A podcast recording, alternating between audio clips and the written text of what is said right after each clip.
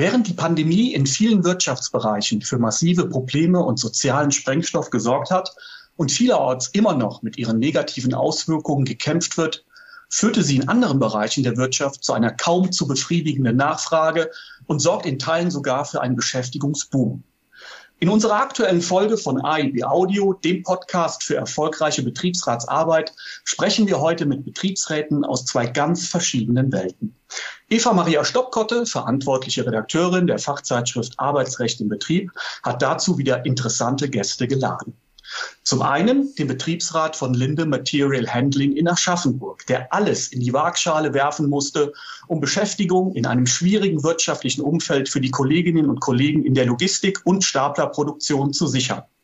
Und zum anderen der Betriebsrat von Karl Zeiss SNT, die in Oberkochen kaum noch wissen, wie sie die gigantische Nachfrage nach Halbleitern bedienen sollen und dabei gleichzeitig darauf achten müssen, dass sich die Arbeitsbedingungen bei hoher Produktionsauslastung und kaum zu befriedigendem Personalbedarf nicht zu Lasten der Arbeitnehmer verschieben.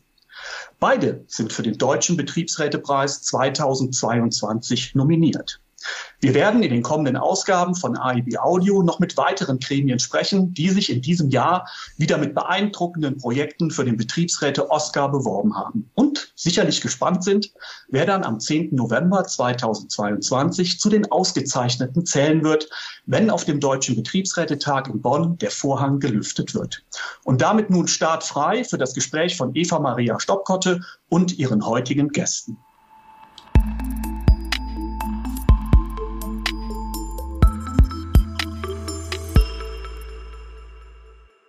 Insbesondere in der Krise gilt es, Beschäftigung halten, Zukunft gestalten. Wie das dem Betriebsrat bei dem Gabelstapler Produzenten und Intralogistikkonzern Linde Material Handling GmbH gelungen ist, erfahren wir heute von Ajahn Panjaji.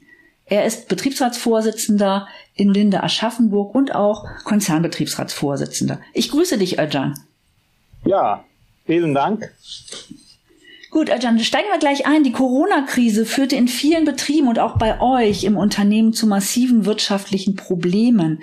Wie war denn die Ausgangslage für euer Projekt, was ihr jetzt beim Deutschen Betriebsrätepreis eingereicht habt und wofür ihr auch nominiert worden seid?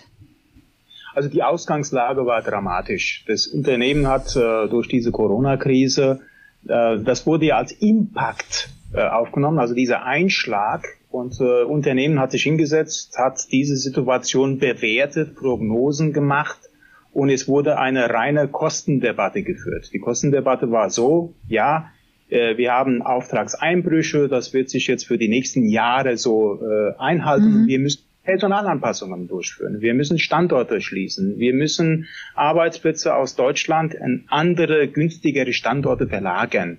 Und das war die Ausgangslage. Und äh, klassisch die Antwort von vielen Management äh, ist so eine Notlösung, eine schnelle Reaktion und die war einfach Personalabbau. Mhm. Also über 2000 Stellen in Deutschland waren betroffen und mit Betriebsschließungen, mit äh, keine Investitionen, mit Verlagerung und und und. Das war die Ausgangslage. Okay.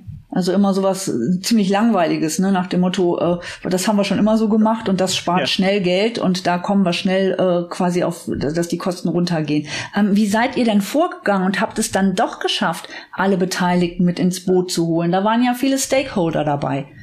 Ja, also wir haben erstmal mit unserer Erfahrung, äh, haben wir versucht, das Management zu überzeugen, dass unsere Stärke, das war auch bei den vergangenen Krisen, das ist ja das, wir haben einen stabilen Betriebsrat, wir haben hier Kollegen, die jahrelang im Unternehmen sind und wie wir diese Krisen über, äh, ja, überwunden haben. Und haben dann auch dem Management nochmal deutlich gemacht, auch die Prognosen bei der letzten Krise, die sind nicht so aufgegangen. Ja, das war ja fast der gleiche Plan. Mhm. Das war so Déjà-vu für uns, ja. Also wieder Personalabbau, wieder Betriebsschließung, wieder Lohnverzicht und damals hatten wir eine Beschäftigungsbrücke gehabt. Wir haben gesagt, nein, das Wichtigste ist, unser qualifiziertes Personal an Bord zu halten, die Ausbildung zu halten und über eine Beschäftigungsbrücke die Kolleginnen und Kollegen an Bord halten. Mhm. Das ist uns gelungen. Das war auch der Erfolg, dass wir dann nach der letzten Krise wieder diesen Aufwärtsschwung hinbekommen haben. Und in dieser Phase war es das Gleiche. Das Unternehmen hat uns nochmal äh, versucht zu erläutern, dass diese Krise eine andere ist. Wir haben gesagt, äh, auch diese Krise werden wir überwinden. und das wichtigste Gut äh, an Bord halten. Diesmal haben wir aber gesagt, äh, wir müssen die Beschäftigung halten, um die Zukunft zu gestalten. Mhm. Wir haben das Unternehmen nochmal klar und deutlich gemacht, dass wir die Zukunft nur mit dem vorhandenen Personal, mit dem qualifizierten Personal gestalten können. Und haben äh, dadurch eine eigene Position erarbeitet, ein Konzept erarbeitet und haben die Verhandlungen begonnen mit dem Unternehmen, äh, dass das auch anders geht. Hm, wie, wie, wie lange haben die Verhandlungen gedauert? Ähm, um das ja, die haben, fast, die, haben, die haben fast ein Jahr gedauert. Okay. Also Unternehmen hat uns vorgeworfen, wir würden hier versuchen, Zeit zu gewinnen. Mhm. Das war nicht unsere Absicht, sondern wir haben in dieser Zeit auch nochmal deutlich gemacht, wie wichtig es ist, äh, in dieser, in dieser Phase, in der Krise auch zu investieren. Weil wir haben äh, vorher ja, unsere Strategie heißt ja Transformation. Mhm. Unser Staplergeschäft äh, verändert sich ja. Wir werden ja ein Gesamtlösungsanbieter in der Logistik. In dieser Transformation brauchen wir die Mitarbeiter, die Beschäftigten. Die müssen wahrscheinlich die Arbeitsplätze, die nicht mehr benötigt werden, die Kollegen müssen qualifiziert werden ja. an Arbeitsplätze, die neu entstehen. Und da muss investiert werden. Und deshalb Beschäftigung halten. Ne? Also wir werden ohne das werden wir auch die Zukunft nicht gestalten. Okay. Also dieser Slogan kam dann dadurch, ne? Beschäftigung ja. halten, Zukunft, Zukunft gestalten. gestalten. Ja, ähm, wo waren denn? Ich stelle mir jetzt vor, ihr habt Beschäftigte, die mussten von einem Arbeitsplatz, der dann wegfiel, auf einen neuen, die mussten qualifiziert werden. Bestand darin eine große Hürde, die da zu motivieren, da einfach eine Weiterqualifizierung zu machen? Ähm, ja, es ist nicht einfach. Also solange, ich sag mal, wir alle sagen ja, Veränderung ist ein Muss. Ja. Das müssen wir machen. Ja. Wenn es dann einen selber betrifft, dann ist es äußerst schwer. Das stimmt. Also, äußerst schwer. Und da gibt's bei uns äh, auch, äh, also da ist der Betriebsrat mit drin, mit dem Unternehmen. Wir haben eine Personalentwicklung und da ist die Kommunikation ganz wichtig. Mhm. Rechtzeitig Kommunikation, Transparenz, den Kolleginnen und Kollegen auch äh, das Gefühl geben, was heißt Gefühl geben, äh, dass sie ihre Arbeitsplätze nicht verlieren. Ne? Und da eine Perspektive geben, dass wir sie unterstützen dabei, dass wir Qualifizierung anbieten, dass wir interne Qualifizierungsmaßnahmen anbieten.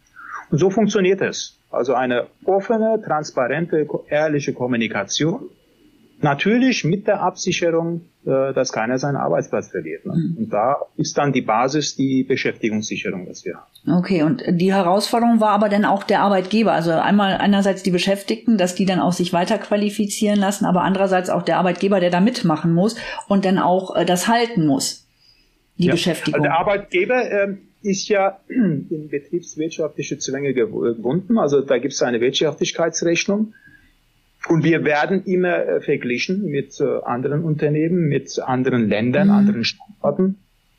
Und da ist es äußerst äh, schwierig oder eine Herausforderung Forderung für den Betriebsrat, auch dem Arbeitgeber diese Vorteile zu zeigen, dass es auch betriebswirtschaftlich wichtig ist, jetzt in die eigene Mitarbeiter zu investieren. Und diese Herausforderung haben wir uns gestellt. Also auch, wir haben gesagt, okay, wir kriegen das auch hin wenn man das dann langfristig rechnet, ja. ne, diese Investitionen, Qualifizierungen eigener Mitarbeiter, die werden sich dann realisieren in zwei, drei, vier, fünf Jahren. Mhm. Mhm. Aber der Arbeitgeber kommt ja in so einer Krise und sagt, ja, ich kann das nur investieren, wenn das innerhalb von zwei Jahren sich rechnet. Mhm. Das war die Herausforderung. Okay. Ähm, ähm, und die Eckpunkte, ihr habt ja dann auch eine tarifvertragliche Regelung, also du sprachst von Zukunftstarifvertrag. Ähm, was sind die wichtigsten Eckpunkte dabei bei dieser tarifvertraglichen Regelung? Also hier galt es auch, äh, es geht ja hier äh, um Arbeitsplätze in der Logistik, da wir ja in IG Metall sind, mhm. also Tarifvertrag ähm, stehen wir in direkter Konkurrenz äh, zu logistischen Tätigkeiten. Es findet ein Outsourcing bei diesem Thema statt und das Unternehmen hatte vorgehabt, äh, das Ganze outzusourcen. Also zu sagen, wir bündeln die gesamte Logistik, mhm. wir sourcen das aus, ein externer Dienstleister übernimmt das und das ist kostengünstig. Und hier galt es dem Unternehmen auch nochmal ja. klar und deutlich zu machen, dass das nicht zielführend ist. Dass wir als Anbieter für äh, logistische Lösungen unsere eigene Logistik extern vergeben, das passt nicht. Ich kann doch nicht etwas verkaufen, äh, an jemanden, wo ich selber äh, ja. das selber nicht mache. Und das war, glaube ich, der, der wichtigste Effekt zu sagen, äh, das können wir nicht machen. Mhm. Wir müssen die logistischen Prozesse im eigenen Laden halten, weil das schafft uns äh, eine, eine Effektivität mhm. und auch eine Effizienz und das muss im Laden bleiben. Also unser Slogan war, wir bleiben zusammen. Egal Logistik, Produktion, Entwicklung, Vertrieb, ne? nur als eine Einheit sind wir stark. Mhm. Als Lösungsanbieter, aber auch so ein Premium-Hersteller, so ein Fahrzeug auch äh, ja zukunftsorientiert zu bauen, auch die Technologie äh, dementsprechend auch ja mitzubegleiten. Ne? Okay. Die Eckpunkte von dem Logistiktarifvertrag war dann so, wir waren gezwungen, das über einen Logistiktarifvertrag zu machen, weil wir eine direkte Kon äh, Konkurrenz zu Dienstleistungsanbietern waren. Mhm. viele Unternehmen haben die Logistik leider schon verlagert aus Kostengründen und wir wollten das verhindern. Und deshalb waren wir gezwungen, hier auch äh, über einen Logistiktarifvertrag das Ganze abzubilden. Und die Eckpunkte waren in erster Linie, es muss investiert werden. Also die beste Beschäftigungssicherung ist Investition. Ja. Unser Standort in Karl. In Karl haben wir ein äh, Lager, ein, ein Ersatzteillager, eine Produktionsstätte. Äh, die stand schon zur Disposition. Also die sollte geschlossen werden. Unsere Bedingung war, wenn wir einen Logistiktarifvertrag machen, dann muss dort neu investiert und gebaut werden. Das war die erste Bedingung. Mhm. Das ist im Logistiktarifvertrag so verankert. Die zweite Bedingung war, wir müssen dafür sorgen, dass die Kolleginnen und Kollegen, die lange Jahre diese Tätigkeiten machen, dass die ihre, ihre, ihr Entgelt abgesichert bekommen, mhm. dass Einkommen äh, auch gesichert wird. Weil wir können ja nicht äh, die Kollegen jetzt äh, dafür bestrafen, wenn das jetzt übergeht, äh, dass man auch sagt, okay, euer Einkommen ist abgesichert. Und das war die zweite Bedingung. Die dritte Bedingung war, die Kollegen, die neu im Unternehmen dann anfangen, im Logistiktarifvertrag, die dürfen nicht zu, äh, wie soll ich sagen, äh, Billiglöhner sein. Ja? also nicht unter den anderen, das muss quasi ja, gleich genau. sein. Mhm. Also auch äh, muss das so abgebildet sein, dass wir noch sagen können, jawohl, das ist ein guter Tarifvertrag und die Kollegen bekommen auch für gute Arbeit gutes Geld. Gutes Geld ja. Auch das haben wir vereinbart. Und eine Beschäftigungssicherung, die bis 2025 gilt und eine Standortsicherung, die weit äh, über 25, sondern mindestens bis äh, 2027 geht. Mhm. Das war, das galt es auch äh, durchzusetzen. Okay. Ähm, bei, bei sowas spielt ja auch die Öffentlichkeitsarbeit äh, eine Rolle. Wie habt ihr die denn gestemmt? Also wir haben äh, auf jeden Fall mit den Kommunalpolitikern waren wir in äh, Diskussionen, auch nochmal denen deutlich zu machen, dass es hier nicht rein um eine um eine Verlagerung einer Dienstleistung geht, sondern dass es hier um Industriearbeitsplätze geht. Mhm. Dass äh, Logistik, auch die, äh, diese Arbeitsstellen oder diese Tätigkeiten extrem wichtig sind, um so einen, eine Fabrik noch zukunftsfähig äh, aufrechtzuerhalten. Ja. Und dass sehr vieles daran hängt, wenn wir das nicht hinbekommen, dass wir dementsprechend auch weitere Arbeitsplätze hier gefährden und dass es für diese Region mhm. als eines der größten Arbeitgeber ein ganz, ganz wichtiges äh, Element ist, ja, für, für alles. Das ist uns auch gut gelungen. Ja, super. Ähm, also auch die Öffentlichkeitsarbeit, insbesondere in der Corona-Pandemie, ja. Also das da war ja ein bisschen schwierig, ja, mit Öffentlichkeit, ja. Wie, wie, wie machst du da Aktionen? Ja. Ne? Wie kommst du da an die Öffentlichkeit? Es ist ja alles verboten, ja. Wir können nicht irgendwo Veranstaltungen machen, aber das ist uns auch ganz gut gelungen. Äh, da waren auch sehr gute Ideen aus der Belegschaft, ja, da auch ein Stück weit Druck zu machen in der Öffentlichkeit, äh, um auch hier das Unternehmen dazu zu bewegen, das Management hier das Vernünftige zu machen. Hm, hast du dafür ein Beispiel, wie das, wie Öffentlichkeitsarbeit in Corona-Zeiten ausgesehen hat bei euch? Ja, wir haben, ähm, wir haben dann äh, gesagt, wo können wir unter diesen Bedingungen äh, so eine Kundgebung mhm. machen? Ja, und da war natürlich das einzige Modell war, äh, man geht raus auf den Parkplatz, ne, äh, versucht dort Abstand zu halten mit Masken und so weiter. Und äh, das ist uns gelungen. Mhm. Jetzt ganz ehrlich gesagt, zum Schluss äh, schaut dann niemand mehr darauf, ob jetzt die, diese Abstände gehalten sind. Ja, Aber klar. Es ist uns trotzdem gelungen, da wirklich tausende Kollegen da zusammenzubringen und auch hier äh, in der Öffentlichkeit nochmal äh, massiv ja, Druck zu machen, dass hier nicht die Industriearbeitsplätze kaputt gehen. Genau, zu zeigen, wie viele Menschen auch dahinter stehen und wie viele Menschen betroffen sein werden. Ne? Das ja, ist, glaube ich, auch nochmal wichtig. Was toll war, es waren nicht die, nur die Logist, äh, die Betroffenen da drauf. Ja. Die gesamte Fabrik war drauf. Klasse. Also auch die Kollegen jetzt äh, von der Entwicklung, vom Vertrieb, vom Einkauf, vom Ding. Ne? Unser Slogan war, es geht nicht um die Logistik, es geht um Linde. Ne? Mhm. Ne? Es geht um unser Werk. Ne? Heute Logistik, morgen vielleicht Entwicklung, morgen andere Bereiche. ja. Und das haben wir hinbekommen. Toll. Ne? Und äh, das war toll. Also ich glaube, das war auch der Punkt, wie das Unternehmen gesehen hat, dass da die, äh, dass da die Kolleginnen und Kollegen zusammenhalten, bereichsübergreifend, abteilungsübergreifend. Wir sind Linde, egal jetzt, ob jemand aus der Kantine oder aus der Instandhaltung oder aus der Entwicklung, ja, wir stehen zusammen ne? und das ist uns gelungen. Und äh, man muss auch sagen, äh, und die haben auch einen Beitrag dazu geleistet. Also nicht nur der Logistiktarifvertrag, mhm sondern ähm, um das hinzubekommen, waren wir auch veranlasst, dass alle Kollegen ihren Beitrag leisten. Also wir haben dann ähm, vereinbart, dass alle Mitarbeiter auf 50 Prozent ihres Kion-Bonus verzichten. Okay, also alle haben verzichtet, super. Also 3000 Leute waren dann bereit, ja. Ja. Das ist eine gute Sache. Wir haben auch eine Umfrage gemacht, ja, ob mhm. wir das machen können und äh, die Kollegen waren bereit, das zu tun. Also so ein Entwickler und so jemand aus dem Einkauf war bereit, auf ein halbe Monatsgehalt zu verzichten, mhm. damit hier die Arbeitsplätze in der Logistik, aber auch in den anderen Dienstleistungsbereichen weiterhin äh, in eigener Hand bleiben. Schön. Super schön. Ähm, jetzt zum Abschluss, lieber Öcan, ähm, drei Tipps für andere Gremien. Hast du drei parat? Was können, können andere Unternehmen machen, äh, Gremien machen, die tatsächlich ähm, sich in so einer Krisensituation befinden?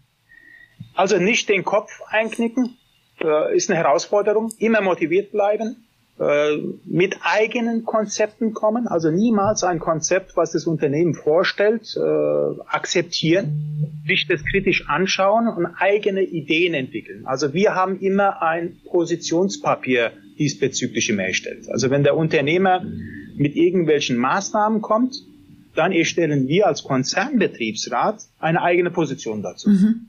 und bringen dann unsere Ideen mit ein.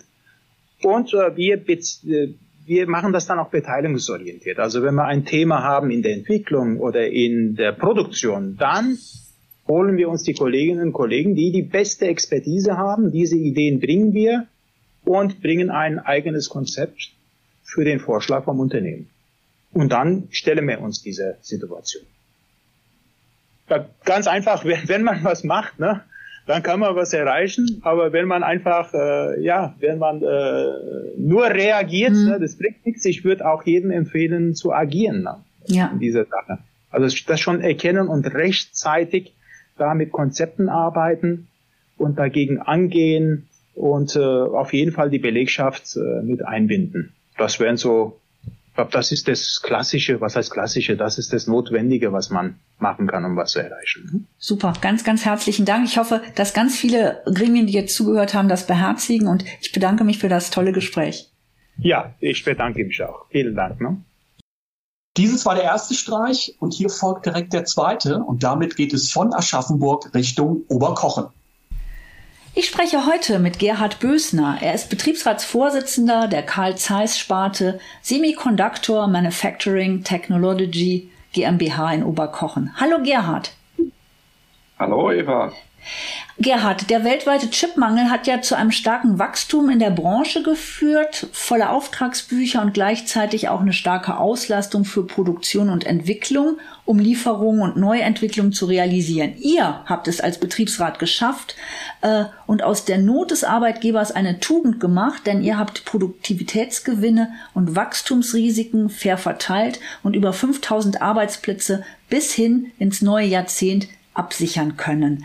Ähm, Gerhard, erzähl einfach mal ein bisschen was zur Ausgangslage für euer tolles nominiertes Projekt jetzt für den Deutschen Betriebsrätepreis 2022. Wie war die Ausgangslage? Wie sieht das aus, dass sich unsere Hörerinnen und Hörer so ein bisschen da einfühlen können? Genau, das mache ich gern. Dass wir, uns war es einfach wichtig, auch für die Arbeitnehmer eben eine Beteiligung an diesem Unternehmenserfolg zu bekommen. Aber ich würde gern, wenn es äh, für euch in Ordnung ist, mal ganz kurz nochmal das Unternehmen selber nochmal vorstellen. Sehr gerne. Damit, dass man sich ein bisschen was darunter vorstellen kann. Ne? Also Karl Zeiss, das kennt eigentlich jeder. Ne? Das, äh, Karl Zeiss ist ja 1846 in Jena gegründet worden. Und äh, Mikroskope war so der Anfang. Ne? Mittlerweile äh, gibt es ja ganz, ganz viele Sparten. Äh, vielleicht die Kundensparte, also die Konsumeroptik ist vielleicht die, die bekannteste mit Brillen, mit äh, Ferngläsern, ne, mit, mit Zielfernrohren. Wir waren auch im Mond mit dabei. Ne? Erste Mondlandung war Zeiss mit seiner ersten Kamera und Objektive dabei. Also das ist so diese eine Sparte. Dann haben wir die industrielle, industrielle Messtechnik mit der Mikros und die Mikroskopie. Wir haben auch noch einen großen Medizinbereich. Ne? Und wir haben eben auch jetzt die Halbleitersparte. Ne? Das ist so ein bisschen die unbekannteste Sparte, die wir eigentlich haben. Ne? Äh, bis oder für vergangenes Jahr äh, war ja äh, der deutsche äh, Innovationspreis, den äh, wir bekommen haben hier bei uns äh, 2020. Da sind wir ein bisschen aus dem, aus dem Schatten herausgekommen. Ja, herzlichen Glückwunsch. ja, genau. Da haben wir den deutschen Zukunftspreis eben gewonnen. Ne? Und äh, wie gesagt, die Halbleiterindustrie, wir sind Zulieferer. Äh, wir machen optische Systeme große Objektive und äh, große äh, Belichtungssysteme für die unseren Kunden, für ASML in Holland. Ne? Da sind wir ein Kundezulieferer. Äh, ASML macht die Maschine zur mhm. Chipherstellung, ne? alles was dazu benötigt mhm. wird. Wir liefern im Prinzip die optische Komponente. Ne?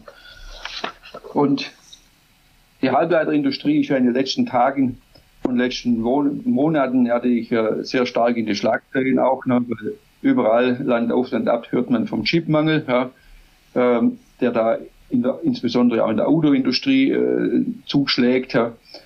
Ähm, und in dem Spannungsfeld stehen wir einfach auch, dass sehr, sehr große Nachfrage ist nach Chips. Ja. Äh, alle großen äh, Hersteller, alle großen Firmen ja, möchten ihre, ihren äh, Ausstoß mhm. vergrößern äh, bauen auch neue Fabriken mit einer neuen Technologie, die auch in unserem Unternehmen bei der SMT entwickelt wurde, die neue EUV-Technologie, die noch kleinere Strukturen ermöglicht äh, und mit der haben wir auch den, ja, den Preis gewonnen. Also das heißt, in Zukunft äh, wird es noch, noch viel leistungsfähigere Computerchips geben, wie wir sie heute schon kennen. Also ich sage nur ein paar Stichworte, autonomes Fahren und, und mhm. E-Technologie und was alles noch für Anwendungen kommen mögen. Es ist alles dann zukünftig auch mit den, mit den neuen möglich und überall, wie gesagt, äh, wird es ja in den Autos und so weiter, braucht man überall Chips. Deshalb äh, ist natürlich auch neben dieser, dieser Komponente, dass es große Nachfrage gibt, natürlich auch ein großes geopolitisches Thema. Ne? Äh, die, die, die Politik und jeder möchte im Prinzip mit dieser neuen Technologie äh, eben auch die Vorherrschaft haben, die technologischen Vorsprung haben. Und Amerika und, und China sind ja da äh, schwer im, im, im Kampf miteinander. Ja, ne? ja. Wer, wer diese Vorherrschaft äh, bekommt oder wer sie halten kann. Und wir erinnern auch an den Konflikt, der jetzt auch ganz aktuell ist, eben auch mit China und Taiwan. Aber in Taiwan sitzt natürlich einer unserer großen Kunden, die Firma TSMC, ja, äh, ein großer Auftragsfertiger für Computerchips. Äh, und äh, die möchten natürlich auch eigenständig bleiben und mhm. nicht zu China. Und dort gibt es natürlich auch viele politische Spannungen. Und wie gesagt, in diesem Spannungsfeld stehen wir im Moment. Riesengroße Nachfrage, riesengroßes Wachstum. Wir haben die letzten Jahre, wie gesagt, unsere Belegschaft verdoppelt. Mhm. Die letzten zehn Monate haben wir 700 neue Leute Wahnsinn. eingestellt. Ja. Wir haben vor 1000. Ja. Ähm, und wir haben einfach auch in der Vergangenheit war es so in der, in der Halbleiterindustrie, dass man ein sehr volatiles Geschäft gehabt hat. Es ging immer mal wieder mhm. hoch, es ging runter, ja. Äh, je nachdem, was für Technologie eben auf dem Markt äh, gerade eingeführt wurde. erinnere einfach mal so ein bisschen äh, die Umstellung in der Musikbranche, ne, von der Schallplatte dann ja. zur CD und dann weiter äh, jetzt heute zu Streamingdiensten, ne, die natürlich da auch riesige Speichermedien brauchen. Beim Film ist ähnlich. Ne? Früher hat man dann die Kassetten gehabt und dann kamen die äh, und heute haben wir einfach äh, Netflix und wie das alles heißt. Ne? Und äh, in der Fotografie erleben wir es ja äh, am, am stärksten. Ne? Da sind wir ja selber betroffen als Zeiss. Ne? Die digitale Fotografie hat natürlich einen riesen Umbruch gebracht, ne? weg vom Film hin zu äh, digitaler Fotografie. Und da gab es natürlich immer wieder mal Auf und Abs, ne, mhm. ne, die wir Betriebsräte miterlebt und mitbegleitet haben, ne, mit, mit äh, Arbeitsplatzabbau und dann äh, mit dem ganzen Thema Schicksal, was dazugehört, Kurzarbeit und, und, und. Und deswegen war es uns einfach wichtig, auch in diesem jetzigen Wachstum, in diesem Wachstumskurs, ja, auch diese Zeiten nicht aus den Augen zu verlieren und zu sagen, wenn wir jetzt so einen großen Erfolg haben und wenn wir jetzt auch in Gebäude investieren, in Maschinen investieren, dann sollten wir bitte auch in die Belegschaft äh, äh, investieren und die Arbeitsplätze auch absichern. Ja. Mhm. Dann auch so eine große Kernforderung über diese Beschäftigungssicherung gewesen.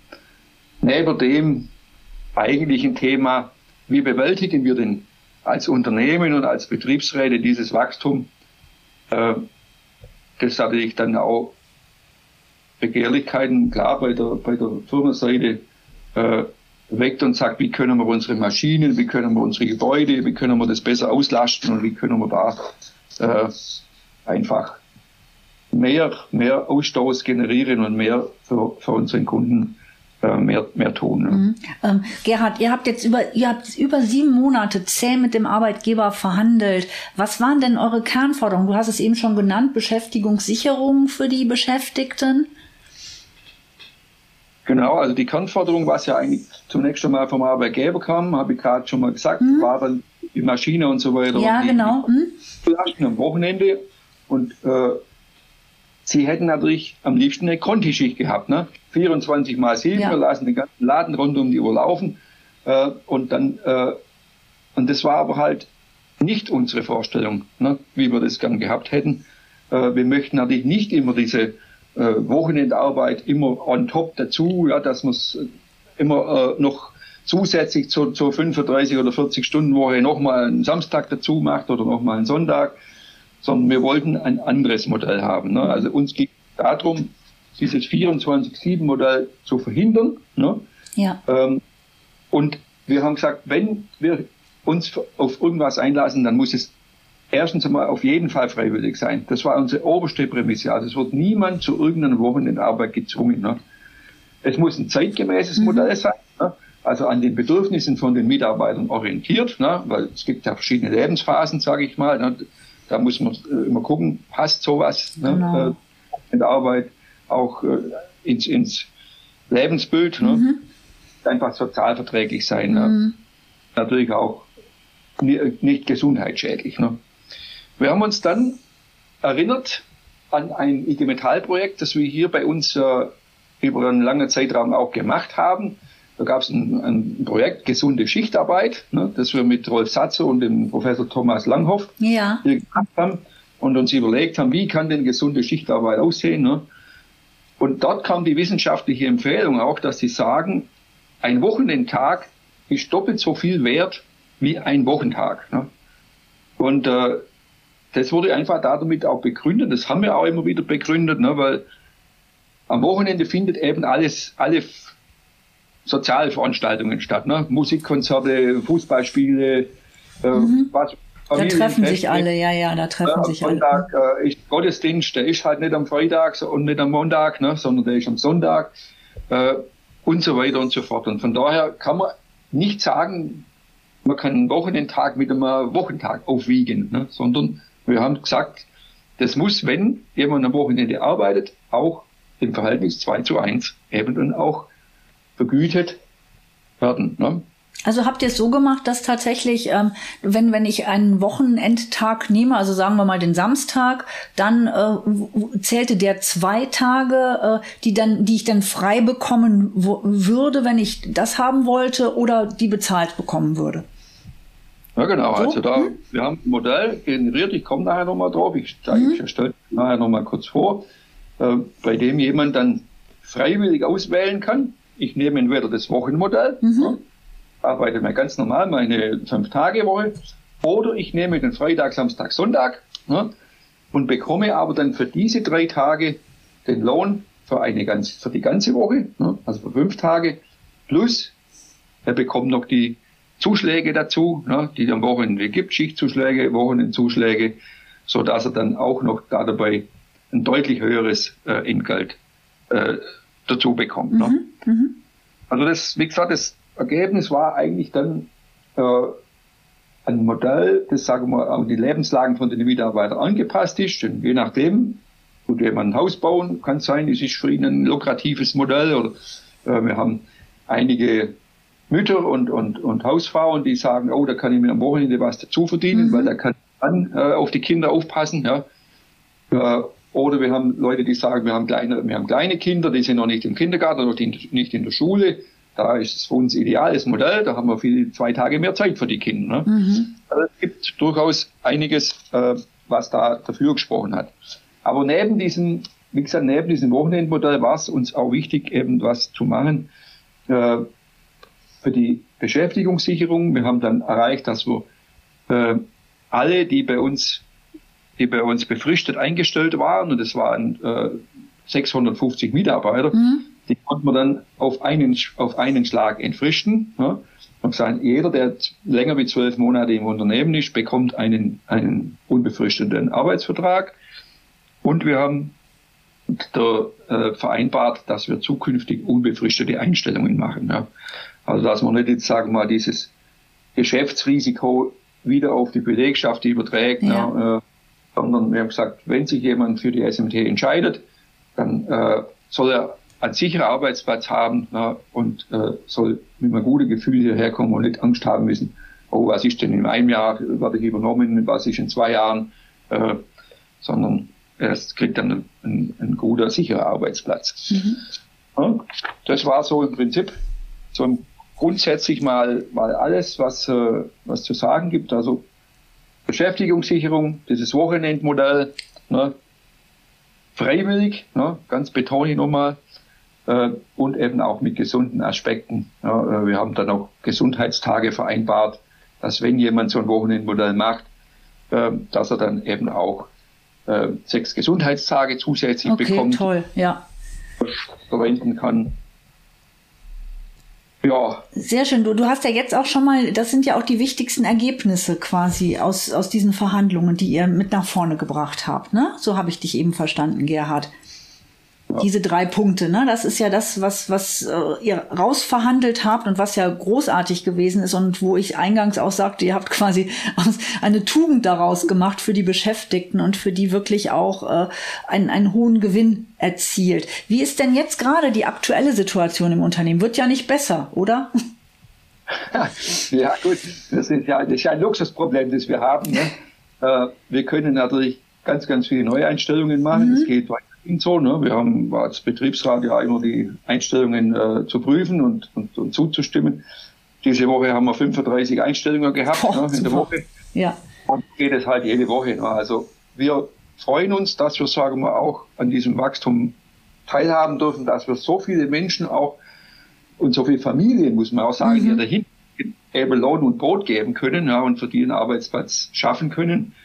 Äh, und wir sind, wie gesagt, aber auch dabei, dass wir eben neue Gebäude erstellen, neue Fabrikhallen, äh, neue Maschinen, weil die viele Leute brauchen ja Arbeitsplatz und äh, es muss natürlich auch ähm, alles nachgezogen werden, mhm. die ganze Infrastruktur. Ne?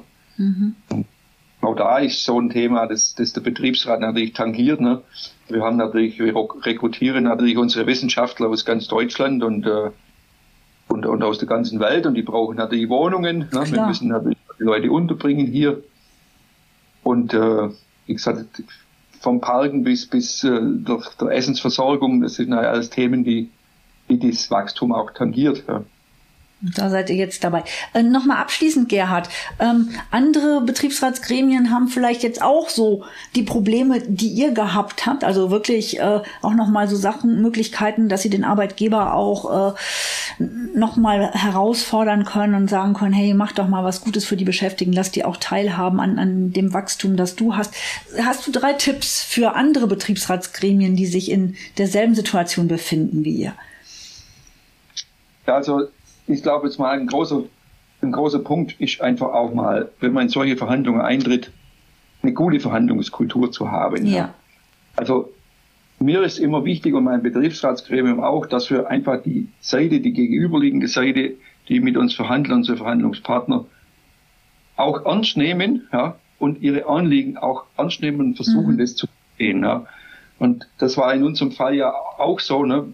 Die, die, es geht ja darum, wie können wir einfach mehr liefern an unsere Kunden, damit die jetzt wiederum äh, die, die, die, Chip-Hersteller äh, beliefern können, die dann wiederum die Autoindustrie und so weiter mhm. schneller beliefern, damit auch diese Leute, die dort möglicherweise, es sind ja ganz viele in Kurzarbeit, Hunderttausende waren ja in Kurzarbeit und, und haben äh, durch den Chipmangel keine Arbeit. Ja. Ne? Und, und, und es ist teilweise ja immer noch so. Deswegen haben wir das natürlich schon verstanden äh, und versucht zu verstehen, was unsere Arbeitgeberseite will. Ne? Sie will jetzt natürlich nicht das Wochenende einführen, damit wir kein freies Wochenende mehr haben, sondern es geht wirklich darum, äh, um Arbeitsplätze auch äh, zu, zu, zu, erhalten und, und Arbeit zu erhalten. Ne? Deswegen ist es, wie gesagt, wichtig, zu versuchen, die Gegenüberseite zu verstehen. Mhm. Und natürlich für Sie war das naheliegend zu sagen, na ja, wir, das bekannteste Modell ist eben das Kontischichtmodell mit 24-7. Ja, das gibt's in viele Firmen, lasst uns das übernehmen. Ne? Und äh, da war es einfach wichtig, kreativ zu werden, ja, äh, sich zu überlegen, was kann man denn alternativ dazu machen, ja, äh, was kann denn, was, was für Möglichkeiten gibt's denn, ja, und da haben wir uns halt als Betriebsräte wirklich auch äh, Zeit genommen. Wir haben Workshops gemacht, haben mal versucht, unsere Ideen zu generieren. Ähm, wir haben versucht, Alternativen zu finden. Ja. Äh, und natürlich auch versucht, in den Verhandlungen äh, zu vermitteln und Vorschläge zu machen, wie man es anders machen kann, wie man es auch besser machen kann. Mhm. Ja. Und ich sage mal, in dieser, in dieser ganze Verhandlung, in dieser ganze Verhandlungszeit war es einfach auch wichtig, den Gesamtbetriebsrat mitzunehmen, also das gesamte Gremium. Wir haben immer wieder, wir haben ja teilweise zwei Verhandlungen gehabt in der Woche, ne, und dann äh, immer wieder zurückgespiegelt äh, im Gremium, wo stehen wir, was waren jetzt die, die, die Aussagen, mhm. in welche Richtung sollen wir weitergehen. Ja. Also diese, dieses Arbeiten im Team, eine kleine Verhandlungsgruppe zu haben, äh, andererseits aber den ganzen Betriebsrat auf dem Weg mitzunehmen, ja, ähm, war ein wichtiger Punkt. Und ähm, ja, einfach, wie gesagt, eine gute, eine gute Verhandlungskultur zu haben. Und da war es auch ein großer Punkt, das kann ich vielleicht auch als Tipp noch mitgeben, als mhm. Tipp Nummer drei. Also man muss sich vorher zusammensetzen und vorher überlegen, was ist das Ziel für diese Verhandlungsrunde. Und dann haben wir immer einen Sprecher benannt. Ja. Wir haben gesagt, du machst heute den Verhandlungsführer. Mhm. Ja. Ja. Äh, und nicht das ganze, die ganze Verhandlungsgruppe mit sieben Leuten, ja, dass jeder irgendwas äh, erzählt und irgendwas äh, alle möglichen Fragen hat oder vielleicht äh, es plötzlich mal in eine ganz andere Richtung geht, ja, sondern wenn einer die, die Verhandlungsführung hat, das muss man vorher absprechen, ne, äh, dann ist das auch zielgerichtet und dann kommt man auch mit seinen Zielen weiter. Ja. Und das haben wir eigentlich ganz konsequent gemacht und und da war es auch gut, dass man dann mal durchgewechselt hat, die Personen, ne? Weil es gibt ja immer wieder mal Personen, die sind, die brechen mal ein bisschen vor, die sind mal ein bisschen ne, mhm. aktiver. Und dann gibt's wieder welche, die sind ein bisschen smarter, die können dann mal wieder äh, vielleicht Emotionen wieder mal einfangen. Ne? Äh, und von da ist immer wieder mal gut, äh, die Personen auch zu wechseln, aber dann, wie gesagt, nicht durcheinander reden, sondern gezielt äh, das zu machen. Super. Ganz der Kultur haben wir ganz gut erfolgreich gewählt. Hat trotzdem sieben Monate gedauert, aber es waren natürlich auch riesige Forderungen und, und ein riesen Brett. Sagen wir, Beschäftigung bis 2030, das sind halt acht Jahre. Super. Das kriegt man nicht einfach so mal. Ne? Gutes Schlusswort, Gerhard. Danke dir ganz herzlich für die drei Tipps und für das tolle Interview. Danke. Vielen Dank, ja, dass ich euch mal das vorstellen durfte. Und äh, wie gesagt, wenn, wenn jemand äh, noch irgendwie vertieftere Informationen will, darf er mich ja gerne ja kontaktieren. Super nett. Danke dir.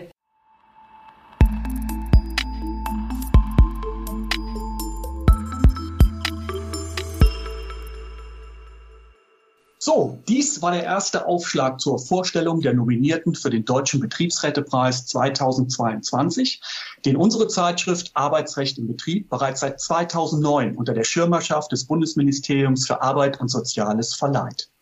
In Kürze erwartet euch eine neue Folge von AIB Audio. Dann haben wir wieder zwei interessante Betriebsräte zu Gast.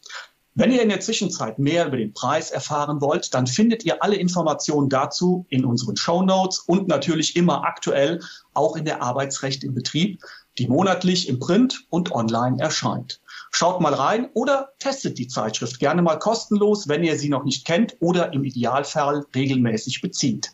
Auch hierzu empfehlen wir einen Blick in die Show Notes. Und damit sagen wir Tschüss für heute und bis ganz bald bei AIB Audio dem Podcast für erfolgreiche Betriebsratsarbeit.